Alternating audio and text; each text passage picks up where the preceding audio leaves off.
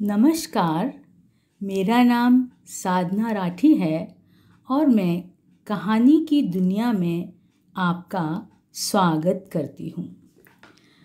कहानी की दुनिया उतनी ही पुरानी है जितना कि मानव इतिहास। प्राचीन काल से ही मौखिक कहानियाँ अत्यंत लोकप्रिय थीं, क्योंकि वह ही संचार का सबसे बड़ा माध्यम थी।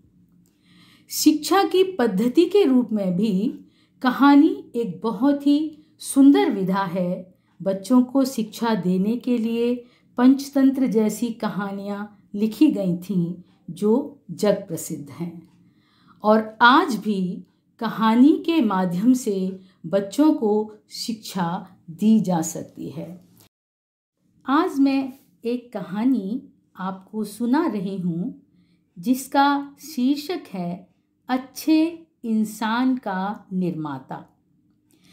एक छः वर्ष का लड़का अपनी चार वर्ष की छोटी बहन के साथ बाज़ार से जा रहा था।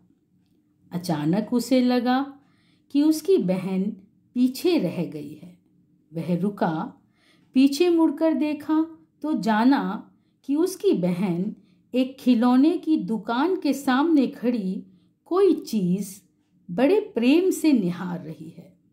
लड़का पीछे से आता है और बहन से पूछता है, कुछ चाहिए तुम्हें? लड़की एक गुड़िया की तरफ़ उंगली उठाकर दिखाती है। बच्चा उसका हाथ पकड़ता है। एक जिम्मेदार बड़े भाई की तरह अपनी बहन को वह गुड़िया देता है। बहन बहुत खुश हो गई। दुकानदार यह सब देख रहा था, बच्चे का प्रगल्भ व्यवहार देखकर आश्चर्यचकित भी हुआ।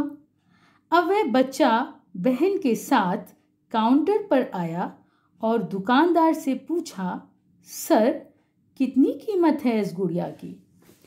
दुकानदार एक शांत और गंभीर व्यक्ति था। उसने जीवन के कई उतार चढ़ाव देखे थे उसने बड़े प्यार और अपनेपन से बच्चे से पूछा, बताओ बेटे, आप क्या दे सकते हो? बच्चा अपनी जेब से वे सारी सीपें बाहर निकालकर दुकानदार को देता है, जो उसने थोड़ी देर पहले बहन के साथ समंदर के किनारे से चुन चुन कर बीनी थी। दुकानदार ने वह सब सीपें ले लीं और उनको ऐसे गिनने लगा जैसे कोई पैसे गिन रहा हो। सीपें गिनकर वह बच्चे की तरफ़ देखने लगा तो बच्चा बोला, सर, कुछ कम है क्या?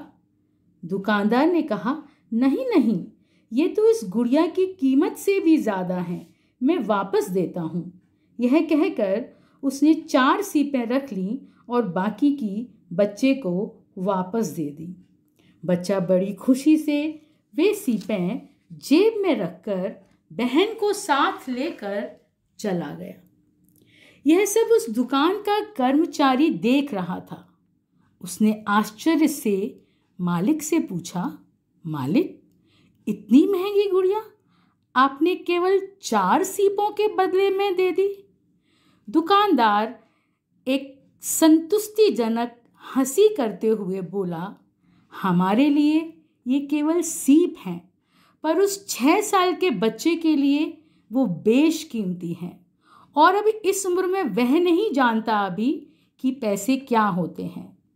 पर जब वह बड़ा होगा ना, और जब उसे याद आएगा कि उसने सीपों के बदले बहन को गुड़िया खरीद कर दी थी, तब उसे मेरी याद ज़रूर आएगी, और फिर वह सोचेगा कि यह विश्व अच्छे मनुष्यों से भी भरा हुआ है।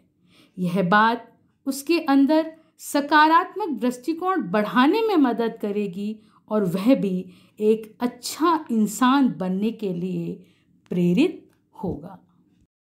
आपका बहुत बहुत धन्यवाद अपना अमूल्य समय देने के लिए।